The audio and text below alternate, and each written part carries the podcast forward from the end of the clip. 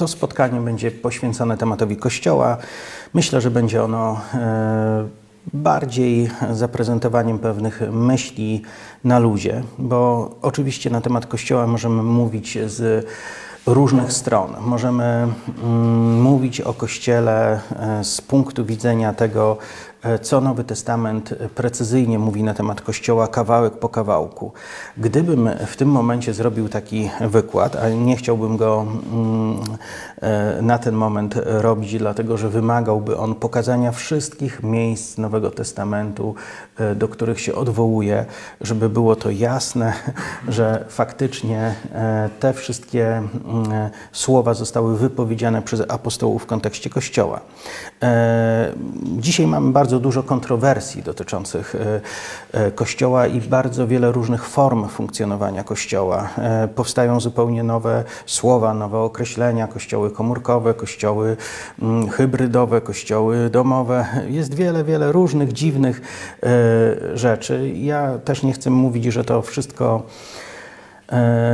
jest w jakiś sposób niewłaściwe. Nie chcę też mówić, że jest to dobre. Chcę po prostu powiedzieć, że kiedy patrzymy na Kościół taki, jakim on jest w Nowym Testamencie, to on bardzo mocno różni się od wielu koncepcji, różni się też mocno od wielu nowych koncepcji.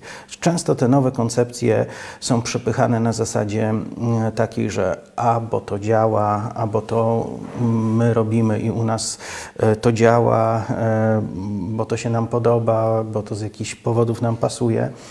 Ja z tego typu argumentami nie chcę dyskutować i nie chcę też dyskutować z tym, czy to jest potrzebne, czy niepotrzebne, bo myślę, że w jednej części świata coś może być bardzo potrzebne, a w innej części świata coś może być piątym kołem u wozu. Więc tutaj nie chciałbym zajmować się tego typu tematami, bo to wymagałoby długiego, rozległego wykładu z dużą ilością przemyśleń, po których mógłbym powiedzieć, i to są takie moje wolne refleksje, a jaka jest prawda, to chyba tylko Bóg wie. Więc żeby oszczędzić sobie wysilania szarych komórek i zajmowania się aktualnymi, ważnymi tematami dla zrozumienia koncepcji Kościoła, ja chciałbym powiedzieć o rzeczach bardzo prostych i o rzeczach takich najbardziej fundamentalnych, które mają znaczenie dla funkcjonowania wspólnot. Myślę, że w Polsce mamy wiele nowych wspólnot. Mamy wiele małych wspólnot. Mamy wiele wspólnot walczących o przetrwanie. I myślę, że jedną z rzeczy, które są bardzo ważne dla tego, aby Kościół mógł się rozwijać i aby te wszystkie wspólnoty, które powstają, mogły dalej prowadzić ludzi do Boga i stawać się większe, jest to, że jako wierzący ludzie musimy zrozumieć pewne podstawowe koncepcje Chrystusa dotyczące tego, co w Kościele powinno się dziać. Jezus powiedział o tym, że świat zewnętrzny poznawać będzie Kościół poprzez to, że będą to ludzie, którzy będą darzyć siebie miłością, będą darzyć siebie życzliwością, będą darzyć siebie wzajemną troską, dobrocią. Będą to ludzie, którzy będą ćwiczyć miłość względem bliźniego w oparciu o najbardziej dostępny dla siebie materiał, czyli w oparciu o braci i sióstr z własnej wspólnoty, bo ćwiczenie miłości praktycznie najłatwiej zacząć wobec ludzi, z którymi spędzamy czas. To jest jedna z bardzo ważnych rzeczy. Jezus też w swojej modlitwie arcykapłańskiej, jak jest ona nazwana w nagłówkach w wielu wydaniach Pisma Świętego, mówi coś takiego: Boże, uświęć ich w słowie swoim, uświęć ich w prawdzie, słowo Twoje jest prawdą. Więc Kościół to na pewno grupa ludzi, dla których Słowo Boże ma ogromne znaczenie. Kościół to w pewnym sensie dom słowa. Można by było powiedzieć, że Kościół to zgromadzenie ludzi, kochających Chrystusa. Można by było powiedzieć, że to zgromadzenie ludzi, którzy są oddani Bożemu Słowu, że to są ludzie, którzy są oddani modlitwie, że to jest dom modlitwy i tak dalej. Moglibyśmy o wielu takich aspektach mówić, ale kiedy Jezus modlił się o Kościół chwilę przed swoją śmiercią, to dla Niego było to bardzo ważne, aby powiedzieć to do swojego Ojca, że prosi Go o to, aby ci ludzie stali się pasjonatami Bożego Słowa, aby to byli ludzie, którzy będą żyć tym Słowem. I to pokazuje pewną ważną rzecz. Jeżeli chcesz być częścią Kościoła spełniającą oczekiwania Chrystusa, to potrzebujesz naprawdę być wielkim fanem Bożego Słowa, czytać, słuchać, rozważać, badać jak najwięcej, jak najgłębiej. Jednocześnie też w tym słowie jest napisane coś takiego: poznanie nadyma. Jest taki rodzaj poznawania słowa, który powoduje, że ludzka pycha i arogancja zaczyna rosnąć. I myślę, że niejeden wierzący człowiek taki okres w swoim życiu przeżył. Ale ktoś, kto naprawdę rozkocha się w Bożym Słowie, z biegiem czasu przestaje mieć ochotę zamieniania tego, co jest tak cenne, w coś tak głupiego, jak nadymanie swojego własnego wnętrza. Jestem wdzięczny Bogu, że dał mi ogromny głód Jego Słowa. Jestem wierzący od 28 lat i muszę powiedzieć, że były w całym tym okresie może 2-3 lata, gdzie moje poznawanie słowa było na niskim poziomie, że bardzo rzadko czytałem czy bardzo rzadko słuchałem i to było jeszcze bardzo dawno temu, co najmniej w okolicach 20 lat temu. Jednak przez większość tego czasu naprawdę czytanie, czy w ostatnich latach też słuchanie słowa ma dla mnie ogromne znaczenie i zachęcam zawsze, wszędzie i wszystkich do tego, żeby jak najczęściej poświęcali czas temu, by napełniać swoje wnętrze Bożym Słowem, dlatego że jest to coś, na czym Chrystusowi zależy. On tego chce od ciebie. To jest dla Niego ważne. Jezus też powiedział o czymś, co chciałbym, żeby stało się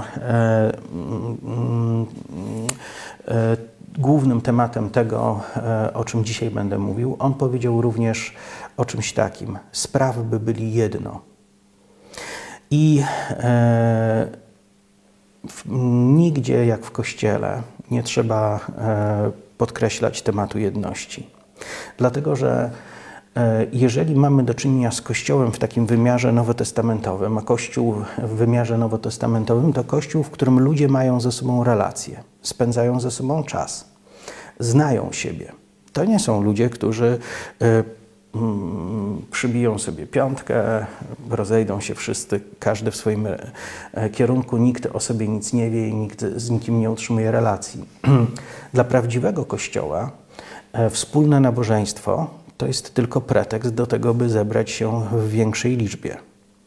Ale prawdziwe życie Kościoła to jest życie rodzin w tym Kościele, to jest życie i relacje między ludźmi w tym Kościele. To jest posiadanie ze sobą bardzo konkretnej wspólnoty i posiadanie wspólnego celu, dla którego chcemy być jednym Kościołem. Kościół jest porównywany do rodziny, Kościół jest porównywany do jednego ciała, Kościół jest porównywany do wielu rzeczy, które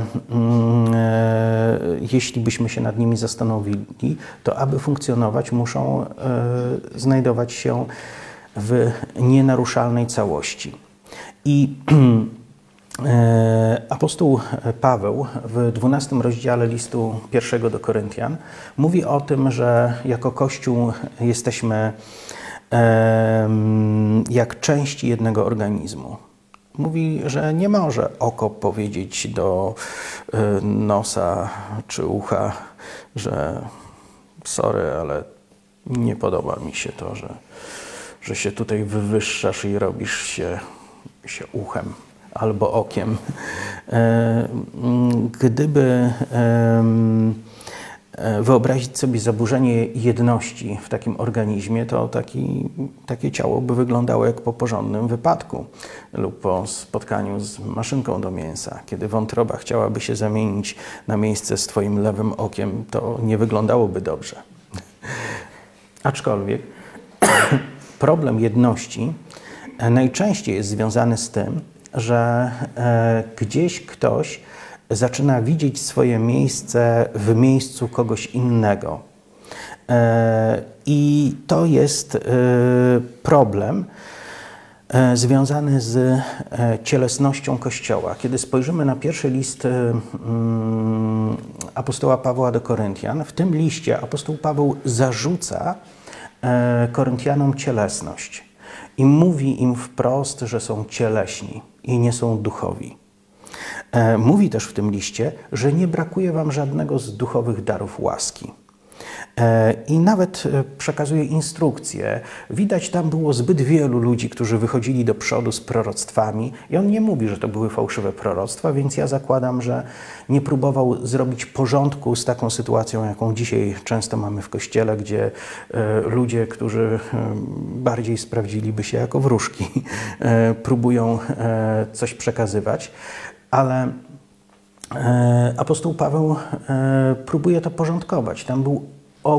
Tam była ogromna ilość manifestacji duchowych, których on nie kwestionuje ich pochodzenia, nie kwestionuje ich wartości, ale próbuje ustanowić porządek. Mówi, możecie kolejno prorokować, możecie zadbać o to, żeby na każdym spotkaniu 2 lub 3 przynosiło poselstwo w językach, a inni żeby wykładali. Nie róbcie tego w chaosie, po prostu można też nad tym wszystkim zapanować.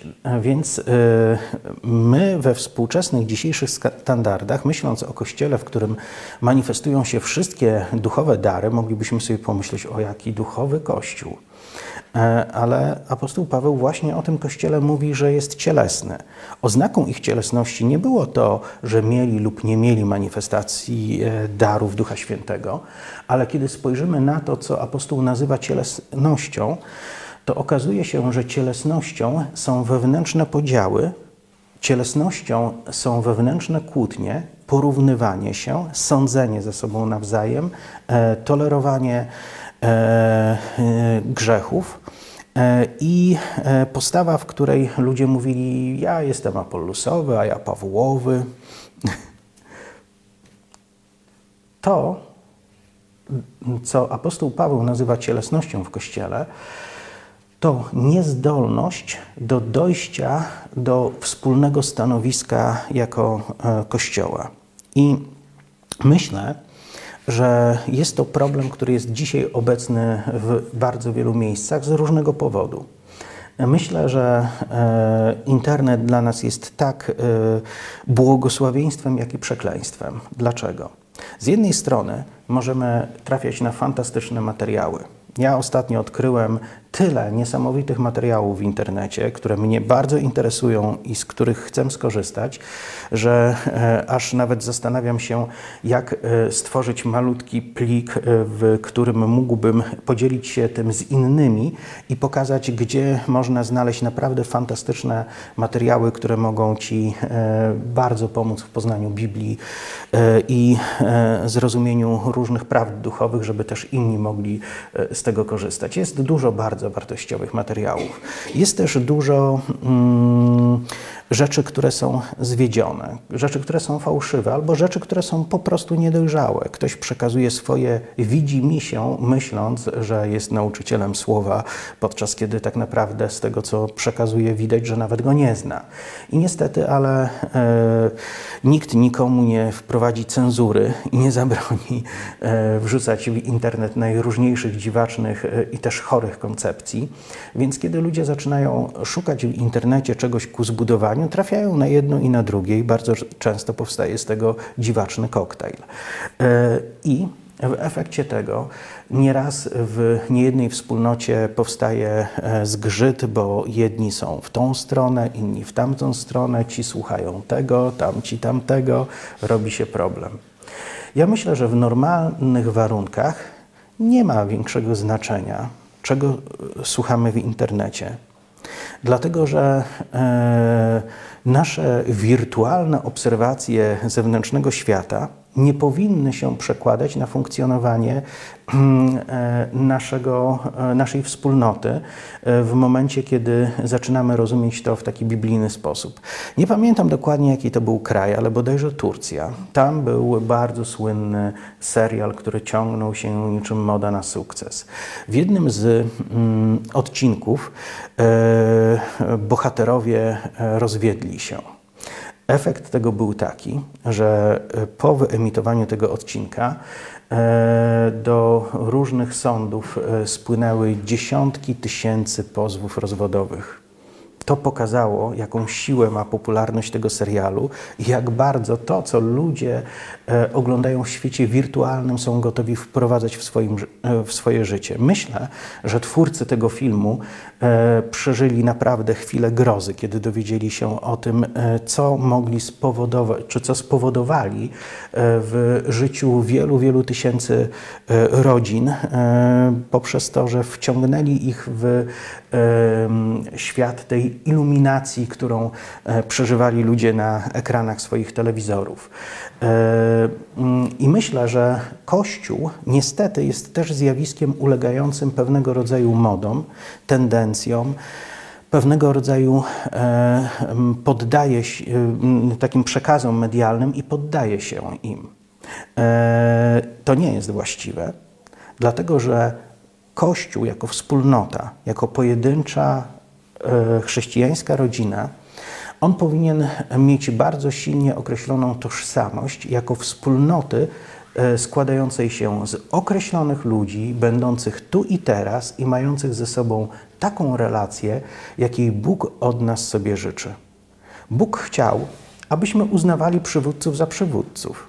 I jeśli coś nam nie pasuje, abyśmy z nimi rozmawiali, a jeśli oni nie mogą tego ogarnąć, to żeby poszli gdzieś wyżej, ale żebyśmy nie robili sobie czegoś takiego, że każdy z nas stanie się sobie sam pasterzem. W liście Judy nie jest to dobrze przetłumaczone w języku polskim, ale jest tam mowa o ludziach, którzy pasą siebie samych. Jest takie dziwaczne określenie. Rozmawiałem z człowiekiem, który jest specjalistą w Starej Grece i on powiedział, że tam jest bardzo ciekawe określenie. Tam jest powiedziane, są to ludzie, którzy uznali siebie samych za swoich pasterzy. Ciekawe, zmienia to postać rzeczy. Biblia pokazuje, że my jako Kościół powinniśmy zadbać jako o wartość to, żebyśmy byli lojalni względem siebie nawzajem. To, żebyśmy nie dopuścili do tego, żeby jakiekolwiek zewnętrzne treści doprowadziły do tego, że zaczniemy być rozdzierani między sobą. I ja mam pewien pomysł, jak przedstawiać coś takiego. Wyobraźmy sobie, że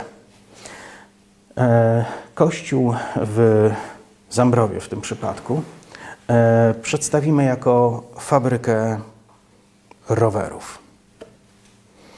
I macie wyprodukować ogromną ilość rowerów, na tym się skoncentrować i tylko zajmować się produkowaniem rowerów. Ale ktoś ogląda sobie w internecie serię filmików na temat Harley.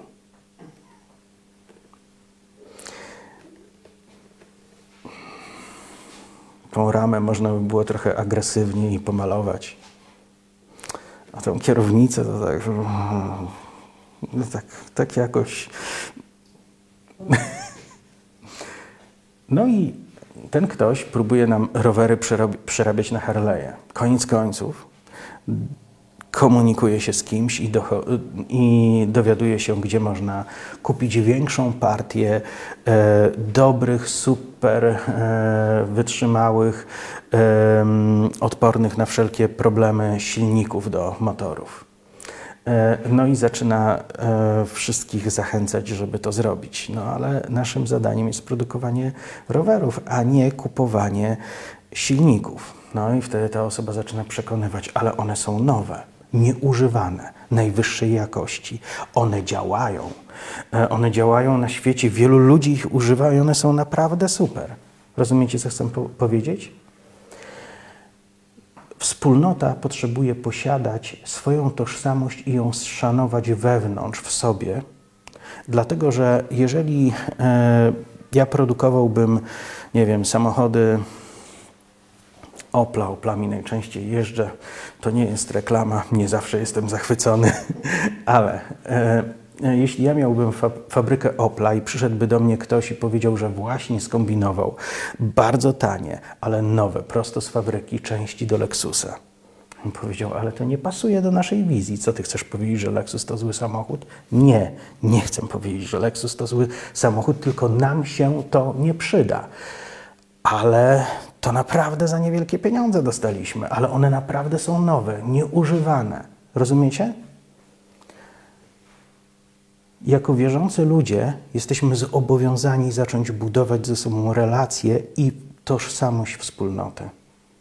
Bo kiedy nie zaczniemy tego robić, będziemy tylko elementami, które próbują się przykleić do siebie na krótką chwilę w momencie, kiedy mamy wspólne spotkanie. Czy to, co ja mówię, ma dla was sens? Czy to rozumiecie? Rozwój wspólnoty jest ściśle związany z tym, czy tworzący ją ludzie zechcą przyjąć wspólną wizję, wspólny kierunek, zechcą postanowić to w swoim wnętrzu, że jedność z moimi braćmi i siostrami będzie dla mnie wartością, którą będę pielęgnował przez wzgląd na Chrystusa, który mnie zobowiązuje do tej jedności. Jezus powiedział, dom, który jest rozdwojony sam w sobie, nie ma możliwości przetrwać. A ja dodam do tego coś innego. Jezus to mówił w kontekście Królestwa Ciemności, ale w kontekście Królestwa Światłości jest tak samo. Jeśli kościoły wewnątrz nie są zjednoczone, ale są rozdwojone i nie chodzi tutaj o to, że są rozdwojone ze złych powodów, najczęściej są rozdwojone, bo ci chcą dobrze, a tamci chcą jeszcze lepiej, a ci chcą jednych z drugimi pogodzić, a tamci chcą jeszcze ciekawszą rzecz niż wszyscy inni mają. I kiedy pozwalamy sobie na to, by być nosicielami jakiejś, powiedzmy, prawdy, która nas oddziela, wtedy stajemy się hamulcami rozwoju takiej wspólnoty. Więc są pewne rzeczy, które sprawiają, że Bóg przysyła ludzi do kościołów. Są pewne rzeczy, które sprawiają, że Bóg zamyka drzwi i daje czas na to, abyśmy się poukładali wewnątrz ze sobą. I myślę, że jedną z tych rzeczy, które są zupełnie ignorowane przez wielu wierzących, którzy chcą dobrze, to to, że twoje rozwiązanie nie znajduje się w jakimś niezwykłym nauczaniu z jakiegoś niezwykłego kraju i podawanym ci przez niezwykłego nauczyciela. Ale rozwiązanie, którego potrzebujemy, to potrzebujemy stworzyć dobrą, rodzinną atmosferę poprzez chęć wspólnego dzielenia się ze sobą miłością, jaką mamy do Chrystusa. Jeżeli ty zaczniesz mi opowiadać, jak ważny jest dla ciebie Chrystus, a ja zacznę tobie to opowiadać, to wierz mi, że się dogadamy. Ale jeśli zaczniemy sobie opowiadać, jak ważne dla ciebie jest nauczanie tego męża Bożego, a ja powiem, że to jest bzdura, bo ja znam coś dużo lepszego i coś, co jest na wyższym poziomie, to jest dla takich duchowych niemowląt, ale ja to naprawdę... Rozumiecie? Kościół staje się bombą atomową w momencie, kiedy posiada w sobie tą wartość jedności. I Chrystus o tym nie bez przyczyny mówił. Chrystus nie bez przyczyny powiedział, że rozdwojony dom nie jest w stanie przetrwać. Co to znaczy? Jak my mamy sobie z tym poradzić w świecie, w którym mamy do czynienia z ogromną ilością różnych nauczeń? Kilka ładnych lat temu zdarzyło mi się, naprawdę kilka ładnych lat temu, może to było 7 albo więcej lat temu, zdarzyło mi się w ciągu jednego roku przeczytać około 100 książek. Miałem jakieś takie wielkie ssanie, więc czytałem różne rzeczy i natrafiałem często na zupełnie sprzeczne koncepcje. I wszystkie one zostały wypowiedziane przez różnych wierzących. Ja należę do takich ludzi, którzy słuchają. Ostatnio raczej rzadko słucham wykładów, częściej książek, ale jeśli byśmy chcieli wszystko ze sobą skleić pod względem treści, to doszlibyśmy do wniosku, że każda osoba by musiała mieć taki bagaż wiedzy, jaki ja, żeby mogła zrozumieć, o czym mówię. Czy to jest wykonalne? Wszyscy powinni czerpać z tych samych źródeł, co ja. Czy to jest wykonalne? Nie. Ale czy jest wykonalna i czy jest możliwa jedność Kościoła, pomimo tego, że się budujemy różnymi rzeczami? Czy w rodzinie, jeśli ktoś ma taką dietę, a ktoś inny inną dietę, jest potrzeba rozwiązywania tego przez rozwód? Niekoniecznie. Każdy może jeść to, co mu smakuje, byleby się dogadywali w tych ważnych celach dla funkcjonowania tej rodziny. I wiecie, to, co jest problemem dzisiejszego Kościoła, to to, że bardzo często kościoły to skupiska ludzi, którzy usiłują o wiele bardziej inwestować w swoje indywidualne życie i w swój indywidualny rozwój, nie za bardzo nawet próbując zrozumieć to, że musimy stać się wartością dla siebie nawzajem, musimy określić w jakiś sposób i musimy to zrobić wspólnie, to musi się narodzić w nas. To nie może zostać przyjęte jak, nie wiem, deklaracja niepodległości. To musi narodzić się w nas.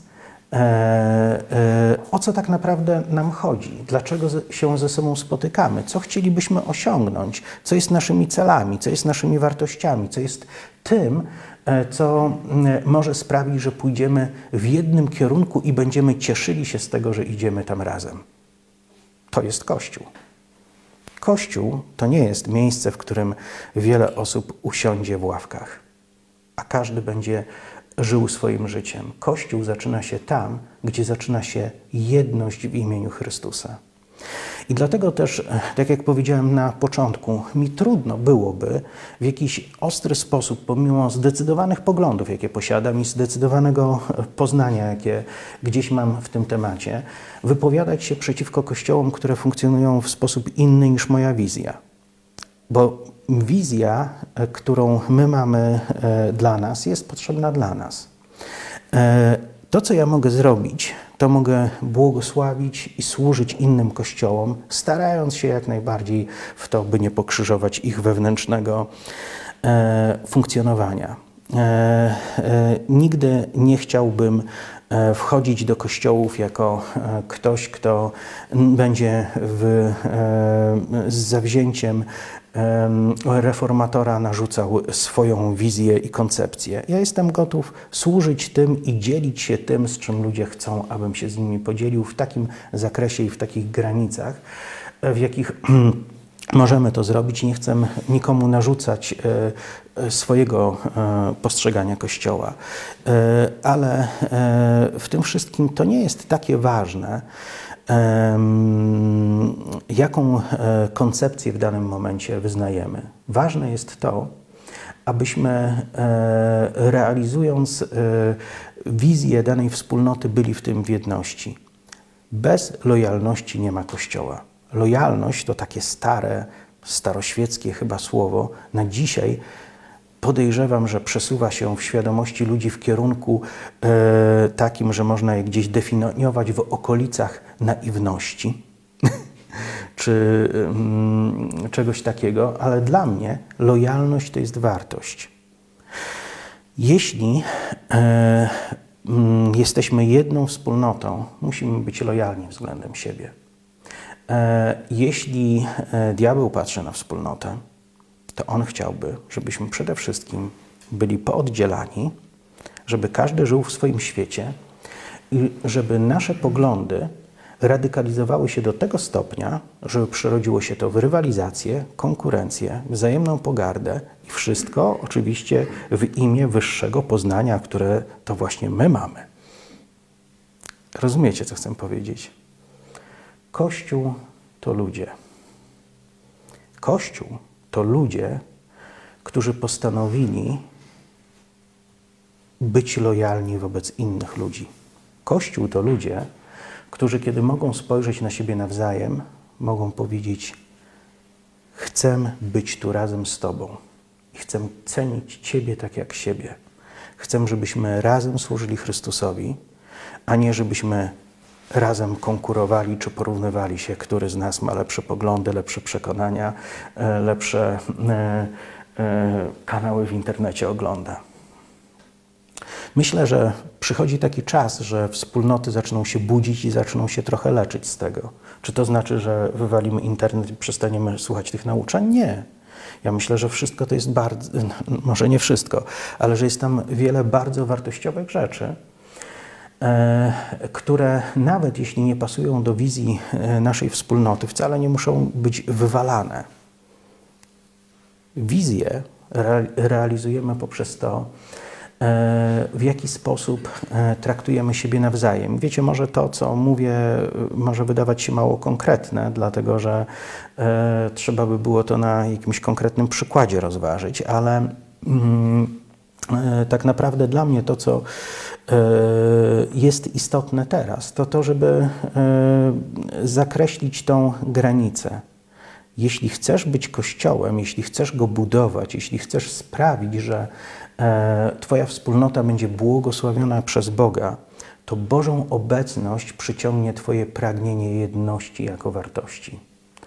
Ale jeśli chcesz rozwalać wspólnotę, to uznaj, że Twoje poznanie jest najlepsze. I dopóki inni nie przejmą Twojego sposobu myślenia, dotąd na pewno tu nic się nie ruszy. Łapiecie, o co chodzi?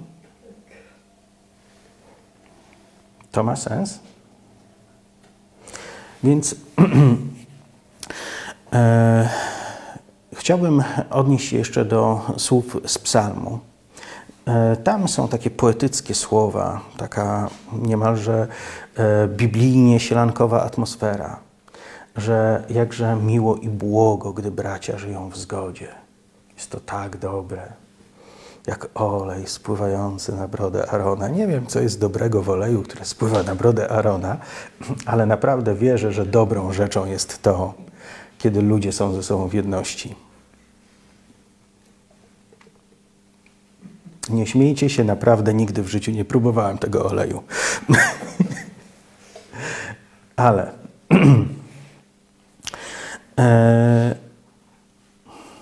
jeśli Bóg tak na to patrzy,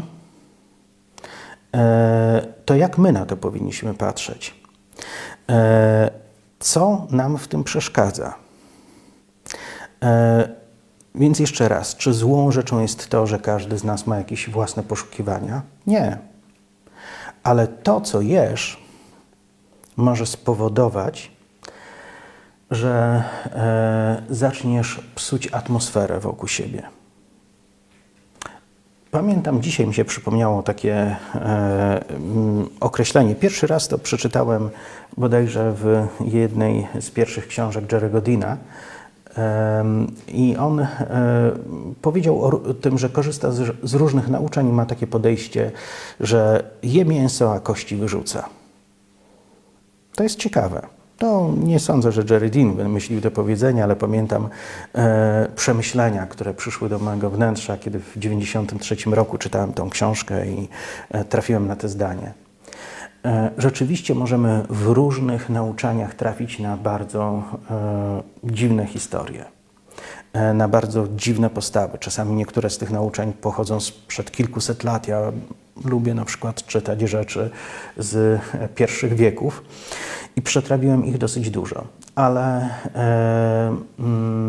ja myślę, że jeżeli nasze poznanie jest skoncentrowane na tym, że chcemy być osobami, które poszukują tego, co pomoże nam w tym, aby lepiej służyć Bogu i ludziom, aby być, tak to nazwę, niektóre słowa mi z trudem przychodzą, ale poświęcę się, aby być milszymi Bogu i ludziom. Jeśli na tym jestem skoncentrowany,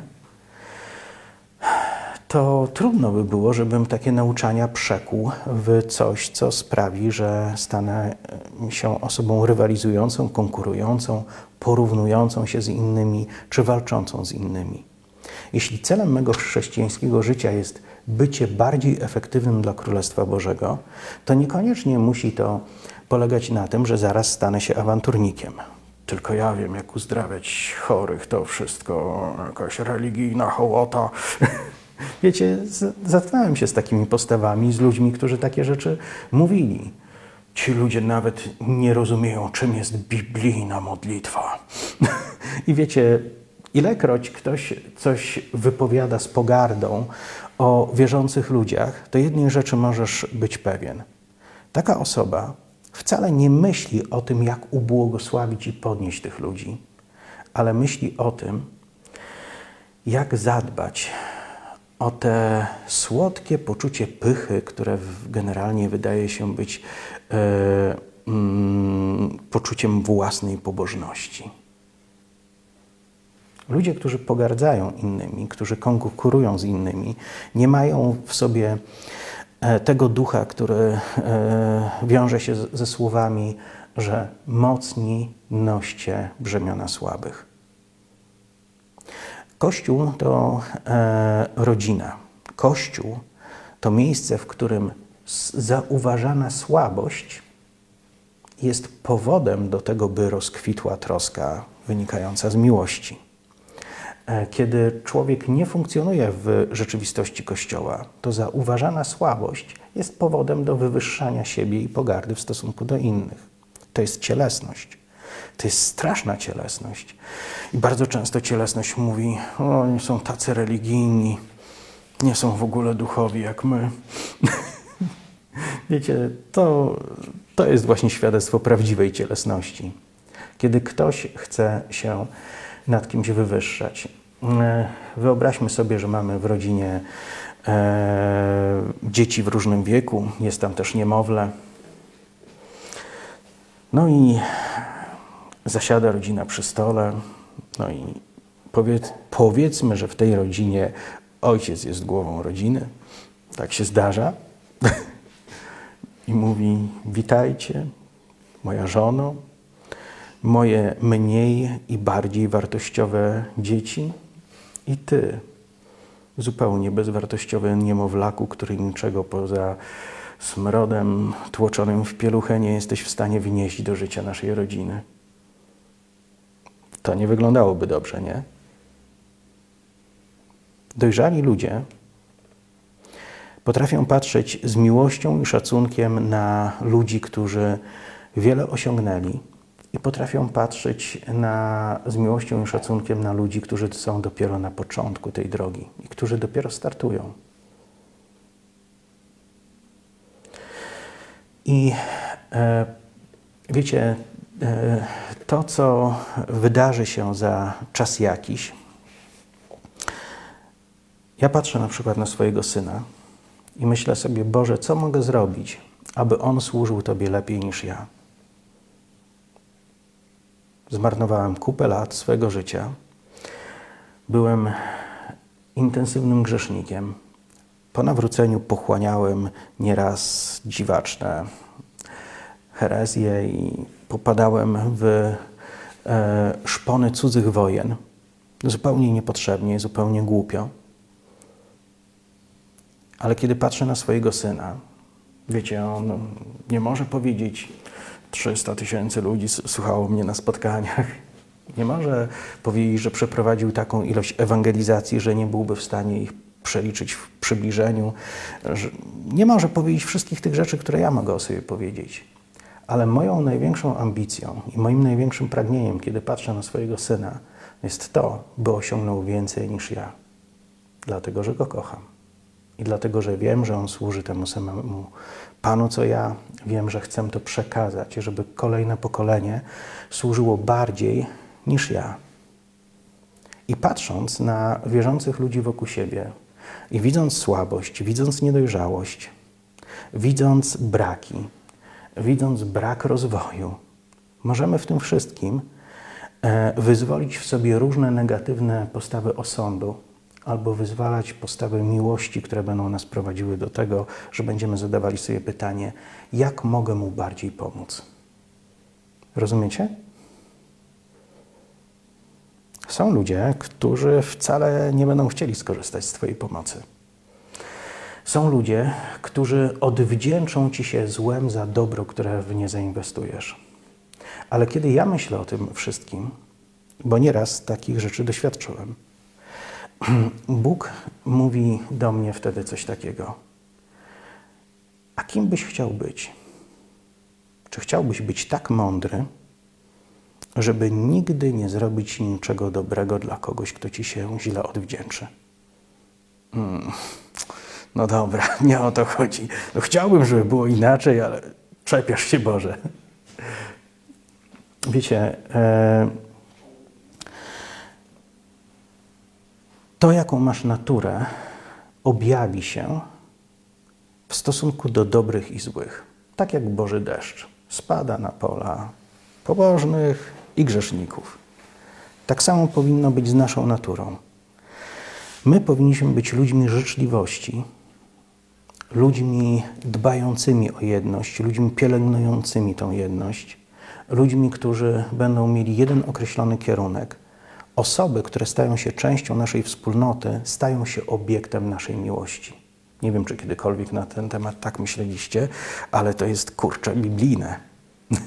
Osoby, które nie są w naszej wspólnocie, też są częścią, też powinny być objęte naszą miłością, ale akurat ci, którzy są z nami, są dostępni dla nas. Oni tą miłość będą mogli doświadczyć w praktyce lub nie. Wiecie, to nie ma chyba jakiegoś ogromnego znaczenia, czy kochasz dzisiaj umierające z głodu dzieci w Afryce, bo możesz kochać je bardzo szczerze. Ale jeśli nic nie robisz, to nic nie robisz. Ale osoby, które siedzą obok ciebie, są prawdziwe i są dosięgalne, dotykalne przez ciebie. Oczywiście powinniśmy robić coś też dla tych, którzy są daleko i na szczęście dzisiaj są takie możliwości poprzez wspieranie najróżniejszych organizacji chrześcijańskich, które w naszym imieniu te działania mogą podejmować, ale jako wierzący ludzie kształtujemy w sobie pewien rodzaj mentalności, który będzie sprawiał, że Kościołowi będzie albo łatwiej się rozwijać, albo łatwiej się dzielić. John Austin jest dla mnie wielkim autorytetem. Bardzo go cenię. Kiedyś czytałem go w nieskończoność. Jego niewielkie, cienkie broszurki, przynajmniej co kilka lat czytałem. Zawsze jakie miałem, to odkładałem gdzieś na jakąś półkę, żeby móc po jakimś czasie w końcu przeczytać to po raz kolejny i kolejny. Dzisiaj wiele z tych materiałów jest już w formie audiobooków i też przesłuchuję to regularnie. John Austin był człowiekiem naprawdę niesamowitym. Pozostawił po sobie pewien wzór. On nazwał, dzisiaj to tak myślę brzmi trochę cukierkowato, nazwał kościół w Houston oazą miłości w strudzonym świecie. Dzisiaj tak sobie to brzmi. Ale myślę, że w tej nazwie kryła się prawdziwa natura i serce, które Austin włożył w funkcjonowanie swojego kościoła. Jego celem było dotarcie do niechcianych, dotarcie do odrzuconych, dotarcie do pogardzonych. Oni działali w więzieniach, działali w domach poprawczych. Oni nie gardzili ludźmi po rozwodach, oni nie mieli problemu z tym, że ktoś kiedyś był prostytutką czy narkomanem. Dla nich każdy człowiek, który pojawiał się we wspólnocie, to był człowiek, który dla Chrystusa był tak cenny, że Chrystus oddał za niego życie. Więc jakże ja mógłbym dzisiaj patrzeć na kogoś, za kogo Chrystus oddał życie, z jakimś dystansem? On ukształtował taki mental, taki rodzaj postrzegania siebie nawzajem. I Kościół Johna Austina rósł bardzo gwałtownie z tego powodu, że kiedy ludzie wchodzili do tego kościoła, a poznałem niejedną osobę, która miała okazję odwiedzić ten kościół za czasów, gdy John jeszcze żył, to wszyscy mówili, że byli porażeni jedną rzeczą, że było to miejsce, w którym naprawdę było czuć wszechogarniającą miłość, akceptację. To było miejsce, z którego nie chciało się wychodzić, w którym chciało się zostać. Wiecie, to nie rodzi się samo. To rodzi się w wyniku pewnego postanowienia, że przyjmiemy filozofię, która sprawi, że staniemy się sobie bliscy, że nauczymy się siebie kochać nawzajem, a później będziemy to poszerzać na wszystkich innych, którzy będą do nas dołączać. Rozwój Kościoła to nie jest kwestia tego, jak bardzo uda się nam zareklamować istnienie naszej wspólnoty w mieście. Rozwój Kościoła zawdzięczamy temu, że Kościół potrafi stworzyć taką atmosferę, która, ja to nazwę bardzo tak wprost, która jest wręcz zniewalająca dla tych, którzy tam przychodzą.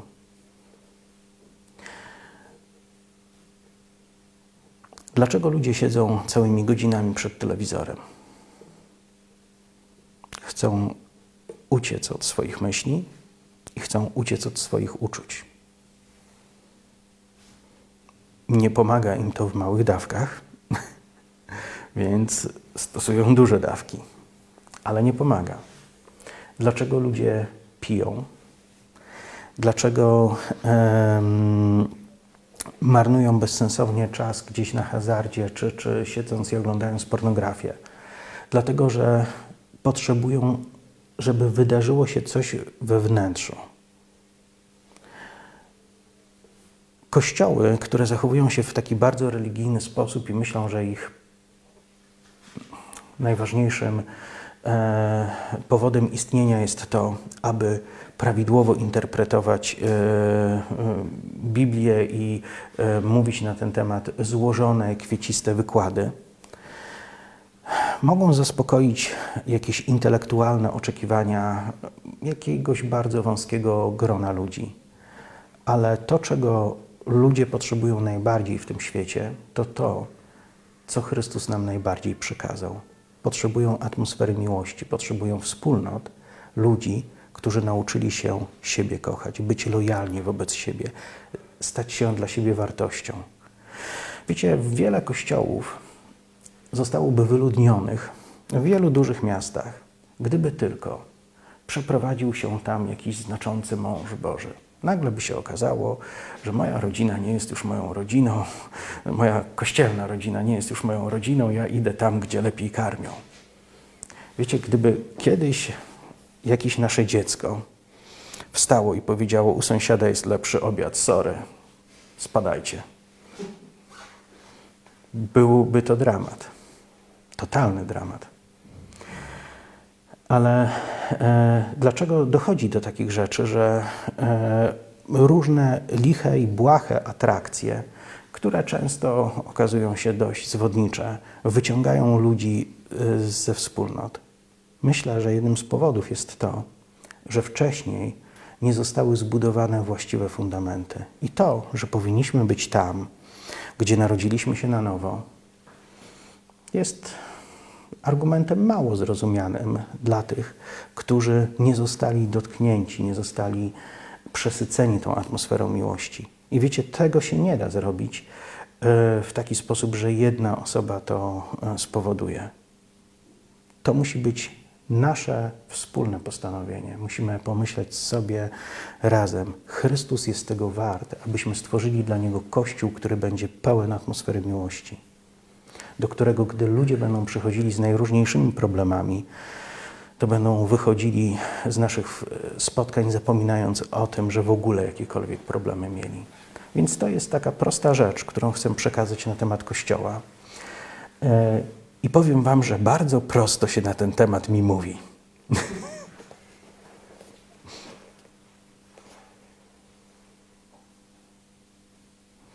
To jest to miejsce, w którym powinienem zrobić dramatyczne wezwanie i powiedzieć, co Wy na to? Czy tak zrobimy, czy pomodlimy się, czy oddamy teraz życie Bogu i powiemy, Panie, Ty uczyń mnie właśnie kimś takim. Nie chcę tego zrobić. Ale chcę powiedzieć każdej osobie, która słucha mnie teraz tutaj w tej sali. Wiecie, jesteśmy tak naprawdę z różnych grup. Dwoje z Ełku, ja z Węgorzewa, słucham z wielkim przejęciem, część z Zambrowa, ale powiem Wam, że to jest coś, co musi wydarzyć się w naszym wnętrzu i to musi być nasza osobista decyzja. Dlatego, że takich decyzji nie podejmuje się zbiorowo. Takie decyzje podejmuje się osobiście, poprzez pewne przemyślenia. Chcę być tym, który będzie przyciągał ludzi do Boga poprzez to, że będą widzieli, że kocham Boga i że kocham ludzi. W tym chcę wzrastać. Kiedy słucham różnych nauczeń, nie słucham ich po to, żeby później wyciągnąć genialne wnioski i chodzić w poczuciu tego, że moja racja jest mojsza. To nie o to chodzi. Jeśli chcesz się rozwijać, to zadaj sobie pytanie, czy poprzez rozwój, w który inwestujesz, jesteś osobą bardziej kochającą Boga i ludzi. I czy oni mogą to odczuć.